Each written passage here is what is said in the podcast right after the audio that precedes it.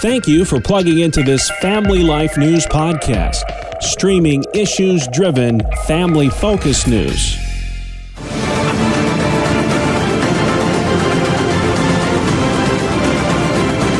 And welcome back to another edition of Issues in Education. Mondays during the Noon Report, we spotlight the issues impacting our schools with Dr. Ralph Kerr at the Teaching and Learning Institute in Houghton, New York. Ralph, since it's our first show of 2024, let me go ahead and say Happy New Year to you, sir. I don't know when that gets weird to say, but I'll do it anyway. Uh, welcome back to the program. Thanks, Bob. Happy New Year to you and uh, to all our listeners as well. It's great to be with you again today. Well, let's dig right in. Governor Hochul's plan to improve reading proficiency in New York. That was a big topic during last week's State of the State address. What does the governor plan to do here when it comes to reading comprehension, Ralph? And do you support it? Well, if it wasn't so serious, it would be really funny that she called for teachers going back to basics and follow the science of reading. Uh, that seems pretty simple, and I, I wonder what we've been doing. But she's really calling for basic things like phonics and decoding and vocabulary and comprehension uh, development of students, and that is critically important. I do support the initiative. I'm also aware of the fact that there are other factors that fall into this whole thing. I mean, attendance has dropped off in schools.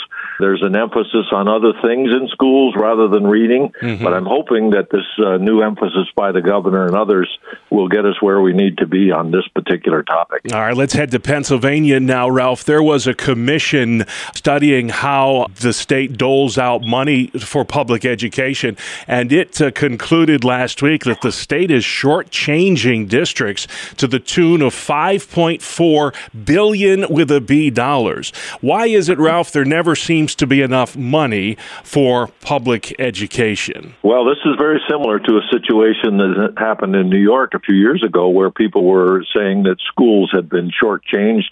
I can tell you that this year, even though the state has done that, schools are still saying they don't have enough money. So in Pennsylvania, if they're able to come up with those extra billions of dollars, I can guarantee you that two or three years from now, schools will be saying again, we don't have enough money. Yeah. The problem with it, Bob, is that pretty much all districts are facing a decline in students, and yet their costs are increasing. Some really unjustly, in my mind. There are places where they have administrators, for instance, that are assistant to the assistant to the assistant, just driving the costs endlessly. Well, Dr. Anthony Fauci, one of your favorite people, made news last week. Ralph, uh, the former pandemic point man, told a congressional committee that he has his doubts there was much learning loss during COVID. He may be the only person on the planet that thinks that way, Ralph. Why would the good doctor say something like that? Well, you know, some people would say that uh, Dr. Fauci should actually be in prison. And I'm not sure that that wouldn't be a good idea because, you know, throughout all of his talking during the pandemic, he talked about following the science. And obviously, he didn't do that in making the comment that he did about he doesn't believe about learning loss. Obviously, he hasn't even talked to a single teacher because I know I have, and every teacher or person in education that I've talked to, and the research clearly shows it as well, mm. that there was a learning loss, and it's significant.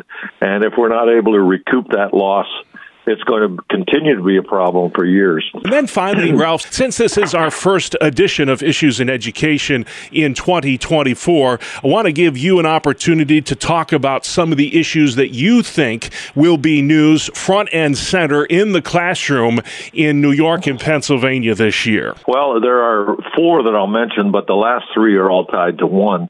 The first one is there's got to be some rethinking of the measurement of student success graduation requirements is what I'm really talking about. The other one, and it's much more encompassing, is the whole issue of finance that we talked about briefly. I believe that teachers' salaries should be dramatically increased.